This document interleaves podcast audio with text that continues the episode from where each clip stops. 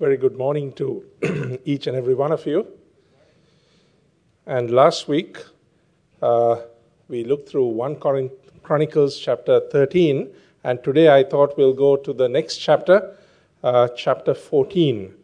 So if you have your Bibles with you, we'll turn to 1 Chronicles chapter 14, and I'll ask Dean, please, to read verses uh, 1 to 3, and then uh, from verse 8 to the end of the chapter, please. First Chronicles chapter 14, beginning at verse 1. Now Hiram, king of Tyre, sent messengers to David and timber of cedars with masons and carpenters to build him a house. And David perceived that the Lord had confirmed him king over Israel. For his kingdom was lifted up on high because of his people, Israel. And David took more wives at Jerusalem, and David begot more sons and daughters. And when the Philistines heard that David was anointed king over all Israel, all the Philistines went up to seek David. And David heard of it and went out against them. And the Philistines came and spread themselves in the valley of Rephaim. And David inquired of God, saying, Shall I go up against the Philistines? And wilt thou deliver them into mine hand? And the Lord said unto him, Go up for I will deliver them into thine hand. And when they had left their gods there, David gave a commandment, and they were burned with fire. And the Philistines yet again spread themselves abroad in the valley. Therefore David inquired again of the Lord, of God, and God said unto him, Go not up after them, turn away after them, and come upon them over against the mulberry trees. And it shall be when thou shalt hear a sound of going in the tops of the mulberry trees, then thou shalt go down out to battle. For God is gone forth before thee to smite the host of the Philistines. David therefore did as God commanded him, and they smote the host of the Philistines from Gibeon even to Gezer. And the fame of David went out into all lands, and the Lord brought the fear of him upon all the nations. May God bless the reading of His word. Thank you, Dean. Like I normally do, I won't explain the story to you, but what I will do is I will go through the chapter and then we'll pick out uh, some lessons here and there from within this chapter. Now, the first seven verses, it deals with domestic issues, David's family, and also matters relating to defense. Uh, and then the story of the first attack, that is against uh, from the Philistines, is verses 8 to 12. And then the verses 13 to 17 tells us how the Philistines regroup and make a fresh attack.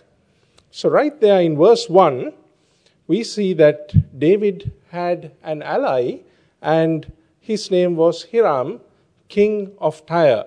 Now, Tyre was bordering the northern border of Israel. And as king of a very minor state, Hiram, he lacked military power, but he had other things that made him an invaluable supporter to David. Earlier, in another portion of scripture in 1 Kings, it tells us that Hiram was ever a lover of David. He was a very, very close friend of David.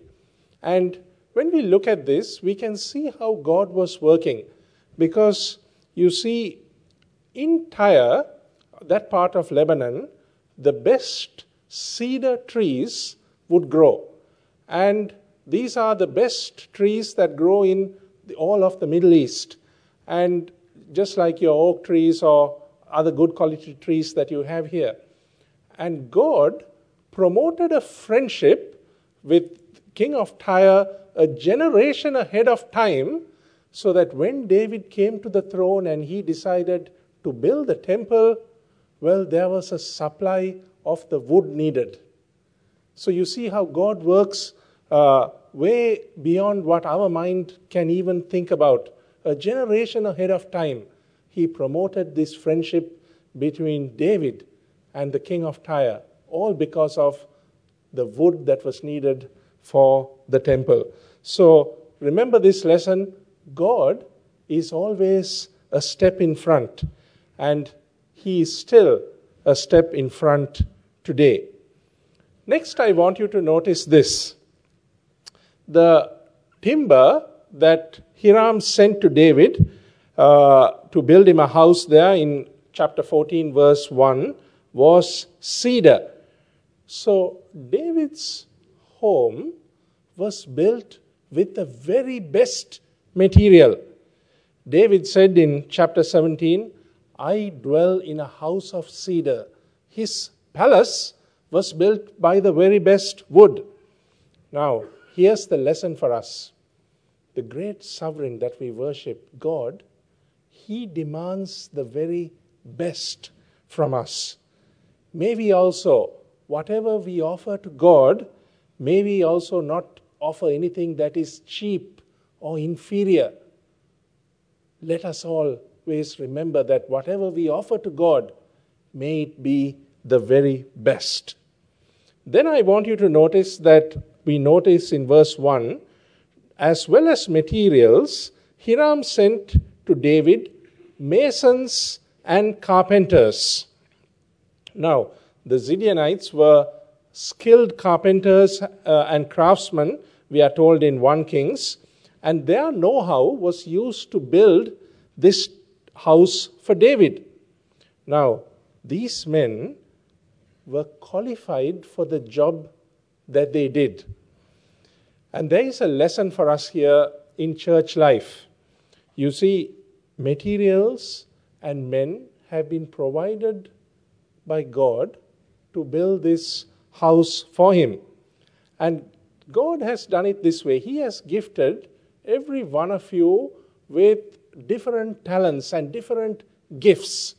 Now, uh, spiritually speaking, the carpenter should always be doing what the carpenter should do, whatever he's been gifted. And the mason should do what he's been gifted masonry. Every man had received a gift, and let him use that same gift for God's glory. Now we see in 1 Peter chapter 4 and verse 10 it tells us this as every man hath received the gift even so, minister the same one to another. I want you to notice that word same. Whatever gift God has blessed you with, you use that same gift. Don't intrude on somebody else's gift and go into their area of service and try to serve in another person's sphere. Whatever you have been gifted with, that same gift, use it in God's service. So, going back to our text, the king sent masons and carpenters to build him a house, and the masons did the mason's job, the carpenters did the carpenter's job. Let us never encroach on anyone else's sphere of activity, but exercise the gift that God has given us. Then let's move to verse 2.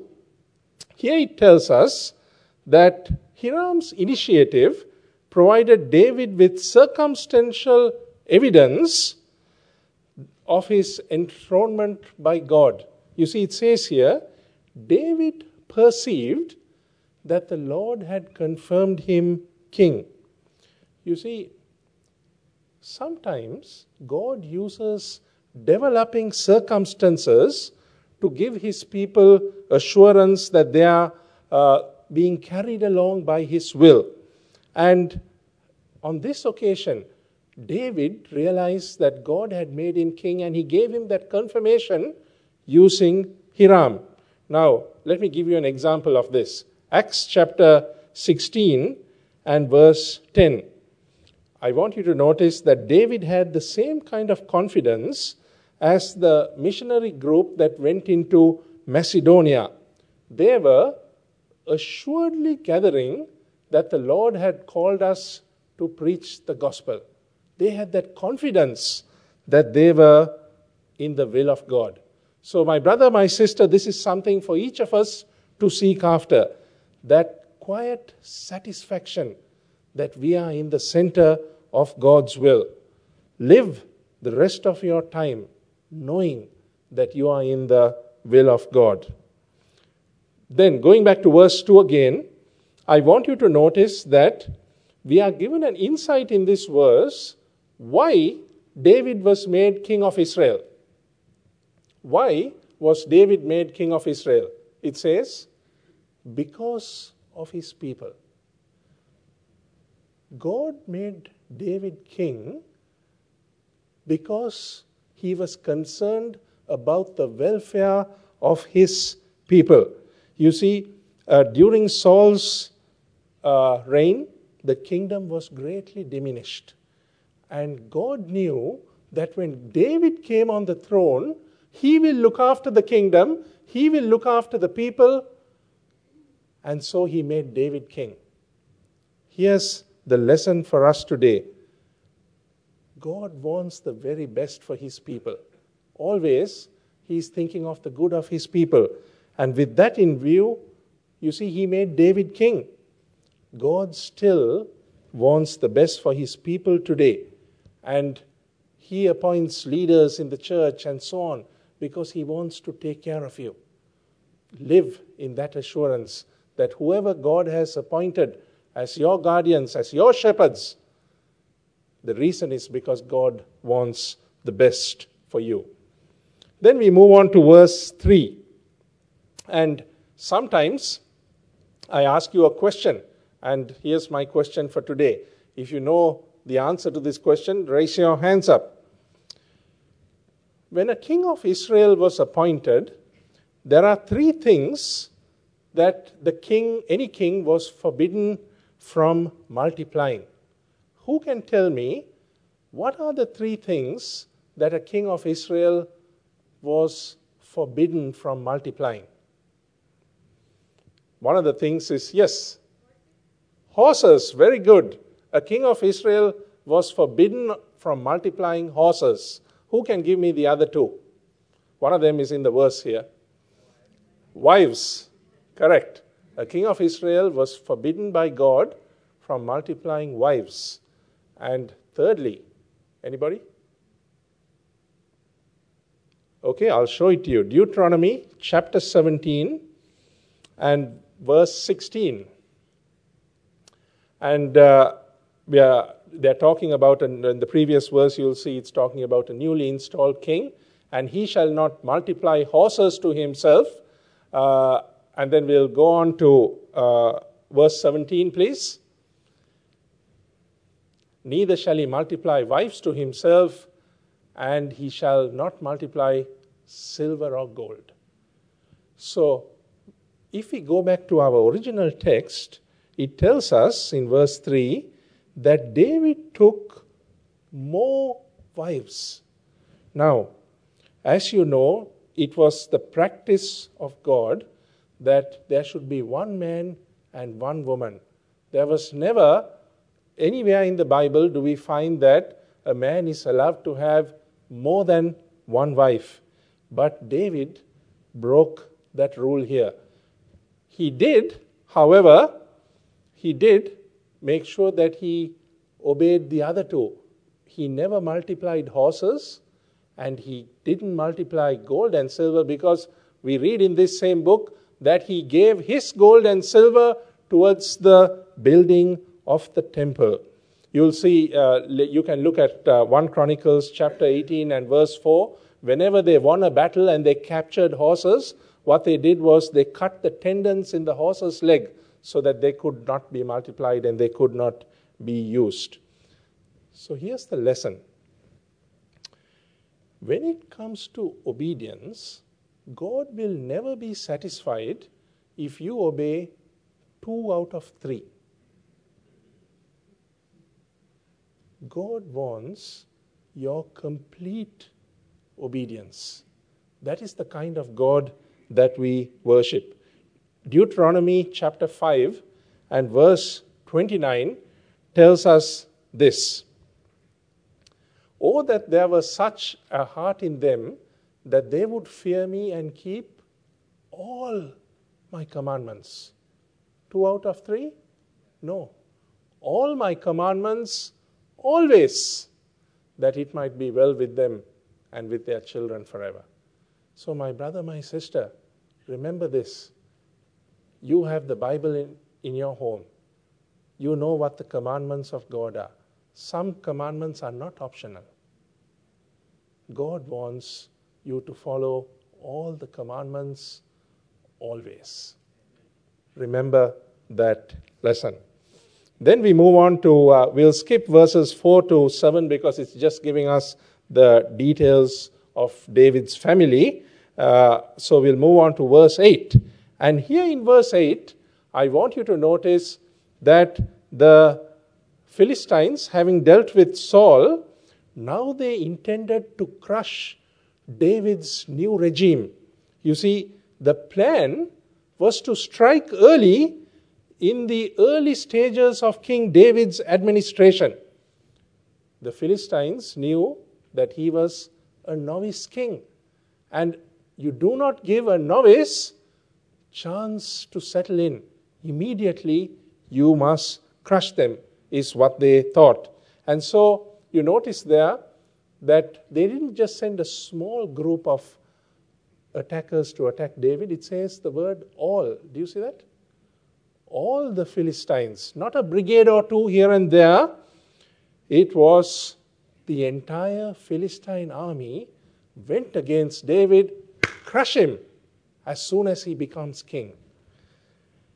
They were taking no chances. Now, one or two practical issues or lessons that I would like to point out. When Christ is given his rightful place in the heart of the nation or in the heart of the people, this will not go unnoticed. When you put God first in your life, people will notice that. And the enemy is sure to hear and he will definitely want to attack you. Do you see the word heard? When the Philistines heard, when you put God first in your life and He's enthroned and given a special place, the enemy will hear and immediately you will come under attack. Let me give you an example. Matthew chapter 16 and uh, verse 13 onwards. If you have this in your Bible, uh, if you can turn to it, this would be useful. Matthew chapter 16 and verse 13, verse 16. Matthew 16 and verse 16. And here we see uh, Simon Peter uh, is answering a question where the Lord asked him, Whom say ye that I am? And Peter says, Thou art the Christ, the Son of the living God. And verse 17, Jesus answered and said unto him, Blessed art thou, Simon Barjona. So now you see Peter putting the Lord first and saying, Thou art the Christ, the Son of God. But then I want you to notice as soon as Peter gave the Lord the first place in his heart, what happened to him? Within six verses, Satan attacks him. Verse 22 the Lord was going to wanting to go to Jerusalem, and uh, he was foretelling future events, how he would die. And then Peter says, Peter took him and began to rebuke him, saying, Be it far from thee, Lord. He didn't want the Lord to go through this. And verse 23 And the Lord turned and said unto Peter, Get thee behind me, Satan. You see that? A few verses earlier, God said, Bless, the Lord said, Blessed art thou, Simon Barjona. Immediately, as soon as he gave praise to God and God first place in his life. And what happened? Satan then put an evil thought in Peter's mind. He tried to take the Lord Jesus away from his task. And then the Lord says, Get thee behind me, Satan. Immediately, Peter was being used as Satan's agent. So remember this lesson when you put God first in your life, when He is enthroned in the central part of your life or in the nation of Israel, immediately the evil one will attack. That is why the Philistines attacked David as soon as he became king. Then I want you to notice next that the enemy is an unprincipled person. He will take advantage of a new city, a situation, he will take advantage of inexperience. You see, no sooner than the Lord Jesus had left Nazareth to embark on a new sphere of ministry that there was temptation in the wilderness for the Lord Jesus. And then, no sooner that he stepped out of a boat and he went into a new area to speak to new people, the Lord was attacked. Take a look at Mark chapter 5 and verse 2. Mark chapter 5 and verse 2. And when he was come out of the ship, immediately, now I want you to notice the word immediately. The Lord Jesus embarking on a new venture, immediately Satan attacked him. Or look at Mark chapter 4, verse 15. Again, uh, look at the word no sooner had the gospel seed been sown, Satan cometh immediately and taketh away the word from their heart. Even a new believer who is, you go and do the hard work and you preach the gospel to them. Notice the word immediately. Satan doesn't allow a novice to settle in, he always instantly attacks. So here's the lesson I want you to remember this. Let us be aware of the devil's plans on new converts, new assemblies, new ventures, new elders, or whatever. While people are trying to find their feet, Satan, he wants to knock them off their feet. Remember that he attempts to take advantage of the inexperience or the novices. Then I want to uh, move on again and we go back to verse 8 in our text. And I want you to notice in verse 8, it tells us that David went out against them. David went out against them. Now, when he was a youth, we read that he hasted and ran to the army of the Philistines. And I'm sure you all know when David did that. It was on the occasion that he went to meet Goliath. And here also, as soon as David heard that they were going to attack him, notice he went out against them. Now, David had made a small mistake here. Look at verse 10. After David goes out, in verse 10, he it says here, David inquired of God. Do you see that? Verse 8, he went out first, and then afterwards, Verse 10, he inquired from God. You see, normally you should inquire of God first and then you should go out. But David reversed it. Now, here's the lesson. We all make that same mistake very often, don't we? We act first and then we think later, or we seek God's blessings afterwards. So remember this even if you have, here's the lesson even if you have embarked on some course of action without seeking the mind of God, it's never too late. You can always pause, seek God's blessings, and then continue. That's what David did here. He went out, suddenly something struck him in his mind. I haven't inquired of God. So he stopped, he inquired of God, and when he got an affirmative answer, then he moved on again.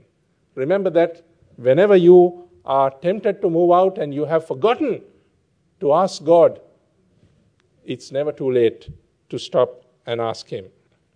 And so uh, David inquired of God, and so it is to David's credit that we see many times in his life that he inquired of God. Now, there are some people who uh, didn't inquire of God, and very often things would go wrong. But David was a man who always inquired of God. And let us also be like him. Then I want you to notice that he was given the green light in verse 10. The Lord said unto him, Go, I will deliver them into thy hands. Here's the lesson it's always best to wait for an answer from God before we move forward in any venture. Wait for an answer, be patient. Sometimes we get an idea and we think this is a great idea. We trust our instinct, we trust our judgment, and we want to move forward. But it's much better if you wait for an answer first. Uh, here's an example Luke chapter 22 and verse 49. Here, the Lord Jesus was in the garden, and uh, this arresting party is coming to arrest the Lord. And the disciples asked the Lord a question Lord, shall we smite them with the sword? You see the question there? What was the answer that the Lord gave? The next verse, please, verse 50. They did not wait for the answer. That's the problem. Immediately, Peter took his sword and he cut off the right ear. He did not, they asked the question, you saw the question mark, but they didn't wait for the answer from God. And so they made the wrong move. The next verse, please, 51. And so, because it was the wrong move, the Lord Jesus fixed it. You see? He touched his ear and he healed him because he would have never allowed, if they had waited for the answer, he would have said, No, don't take the sword. So always wait for the answer because you cannot trust your own judgment or your own thoughts. Then I want you to notice next uh, David was in verse 11. David did exactly as God had said, and he won a great battle against the Philistines that day. And I want you to notice the words how David attributed the triumph to God. He says, God hath broken in upon mine enemies by my hand. Now, it was David's hand that smote the enemies. He was the human instrument. But here's the lesson it was the work of God. You see, David said, God hath. David was the one with his men who did the physical work, but it was God that had engineered this whole thing. Now, there is a reason why we know in the Bible that God whittled down the army of Gideon less and less and less and less men. And the reason is so that they would not claim that it was their greatness that won the battle, Gideon's army. You see, so God wanted to get the glory. And let us also make sure that when we do something for God and God prospers us or God blesses us, that we give Him all the glory. We say, God did it. In Psalm 115, verse 1, we can adopt the attitude of the psalmist where he says, Not unto us, O Lord, not unto us, but unto thy name give glory. Let us always be uh, uh, giving God's name the glory. Then, next, I want you to notice this. In verse 12, we are told that the Philistines had very evidently left their idols on the battlefield. And David's wisdom is very evident here because he gives a commandment that these idols should be burned with fire. Why was this? Why was it that David gave this commandment, which was very appropriate? You see, human nature is very fickle. We are perverse people, and the idols of the de- defeated foe could easily become a potential spiritual hazard. You see, Amaziah, the king of Judah, this is what he did. 2 Chronicles chapter 25 and verse 14. When he conquered the forces of Seir, when King Amaziah won the battle, this is what the scripture says that he did. He brought the gods of the children of Seir, set them up to be his gods, and he bowed down himself before them. You see, the whole thing um, is so illogical here.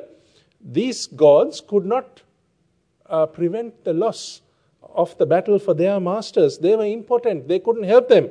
And here, Amaziah becomes one of their devotees. You see how fickle the human mind is? We are capable of doing very, very silly things.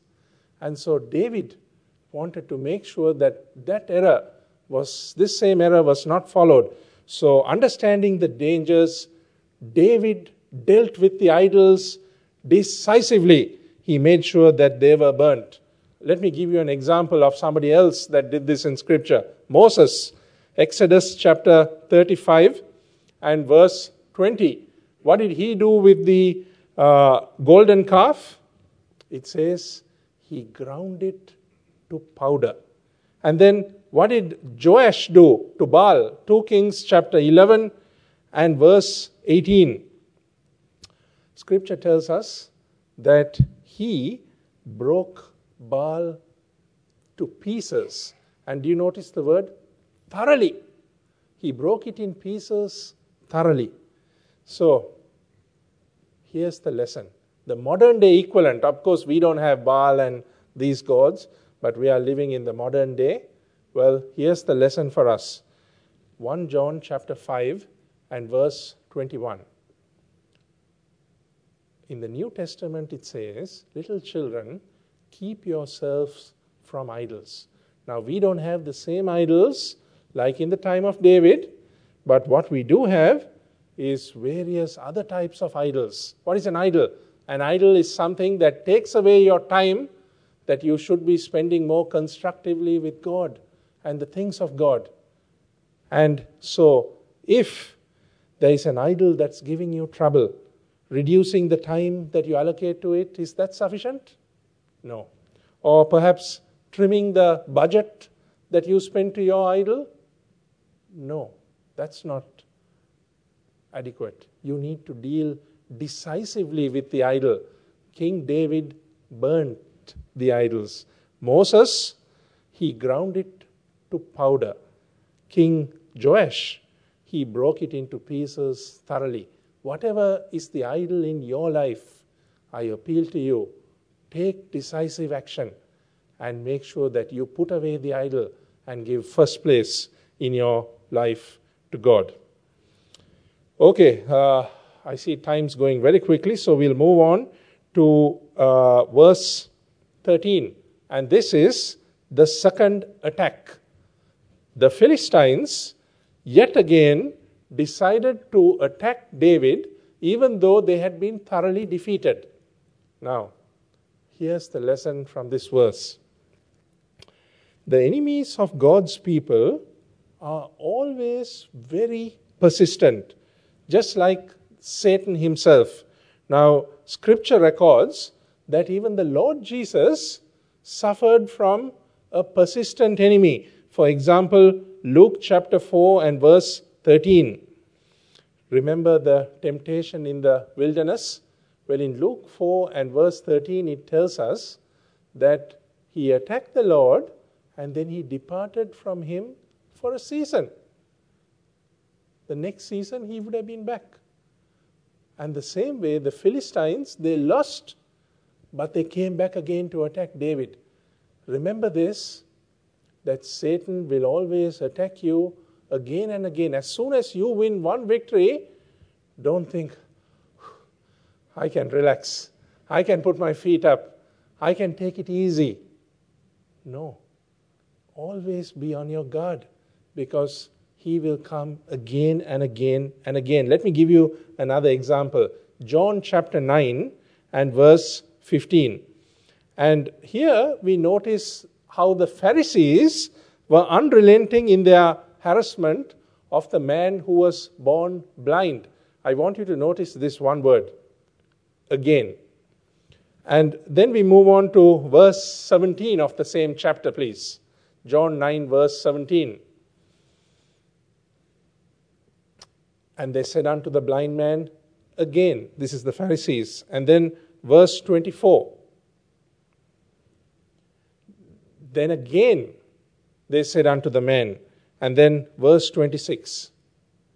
And then do you see there the word again? Again and again and again, the Pharisees attacked this man who was born blind. The evil one will never give up on you. He will attack again and again and again. Always be on your guard. Then I want you to notice in verse 14, it tells us that David inquired of God. So here we are, the Philistines are attacking the second time in the same place. Shouldn't he do the same thing? Go out again and fight them the same way God had asked them? Asked him to do the first time? No. You see, he inquired of the Lord again. You see, previous success doesn't mean that it would be the mind of God to do the same thing in exactly the same way the next time around. We must always make sure that we inquire of God again. It's best to inquire of God again. We don't have time, so I won't give you an example. And then we'll move on to the final two verses. Uh, verse 16 David therefore did as God had commanded.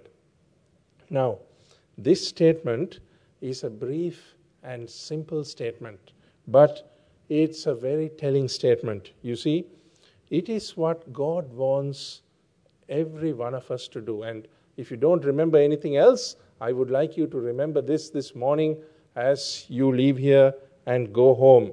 You see, the Lord Jesus wants obedience from us. David therefore did as God has commanded. If you are able to do as God has commandment commanded, he will bring great blessing and joy to your life. There is an example given in John chapter 2 of the wedding of Cana. The Lord Jesus said to uh, um, uh, the Lord Jesus said in John chapter 2 that he instructed the servants, fill the water pot with water. And it tells us there in scripture that their obedience was swift, unqualified. They wholeheartedly did it because it says they filled the water pots up to the brim. You see, the Lord said, fill the water pots. But if you look at that passage, it says they filled it up to the brim. So you see, when God gives you a commandment, go overboard if you can to fulfill what He is asking you to do. And obedience is a feature of every believer. If you are a Christian, if you love God, well, then you'd obey Him. 1 John chapter 2 and verse 3. This is what it says. Hereby we do know that we know Him if we keep His commandments. If you say that you are a Christian, well, keep His commandments. Keep His commandments. So, what happened to David? You see, David, he obeyed God and it brought him victory. If you obey God, if you follow God's word in your life, He'll bring you victory. You'll have a victorious Christian life. Now, I know that people will say, but how can I follow all of God's words? And it's so difficult. But believe me, it's possible. Otherwise, God will not give us His words in the Bible. Everything is possible. Discipline, self control. If we practice these things, we can obey God, and then obedience will bring us victory. And then uh, for our final lesson, verse 17, I want you to notice this. The fame of David went out into all the land. You see, when the Philippine, Philistines heard of him, it provoked them to attack. When the nations heard about him, it struck terror in their hearts, so they wanted to attack. And this fear was divinely brought about by God. Now, during the days of Saul, nobody really feared the Israelites because as a nation they were demoralized, they were defeated. But now, under David, they were in the ascendancy and everybody was fearful of them. Why was everybody, all the nations, afraid of David? Why was all the nations afraid of David? Well, last week, in the chapter that we studied, in chapter 13 and verse 12, it says, David was afraid of God. David was afraid of God, and now God made everybody fear of David. You see that? If you fear God, if you respect God in your life, He will bring great victory to you. He will make all your enemies fearful of you. He will make all your ways prosper. He will guide you in the right path. But you have to have that fear of God, that fear of God that not everybody has, because if you are to go and do things that are wrong, it means that you have no fear of God. But if you have fear of God, you will do the things that please Him. You will be obedient in your life to Him. And then God will bring victory. Just like He brought obedience, brought victory for David. Obedience brought fear of God, brought fear from the other nations. They all feared David from that time on. And with that, we'll close in prayer. And perhaps if there's another opportunity, then I'll continue with more lessons from the life of David. Let's pray. Our Father, we thank Thee that Scripture is given to us so that we can learn, our Father, and apply in our lives. We thank Thee, our Father, for great men and women of God who have lead, led lives that are pleasing to Thee and that we can learn from their lives and apply it to our hearts. We pray, our Father, that there would be a portion for each and every one here, both speaker and hearer alike, that we would leave from here wanting to be more devoted to Thee, wanting to follow Thee and apply Thy words in our lives. So, our Father, part us now all with Thy blessings. We ask this all in the precious and worthy name of our Lord and Savior Jesus Christ. Amen.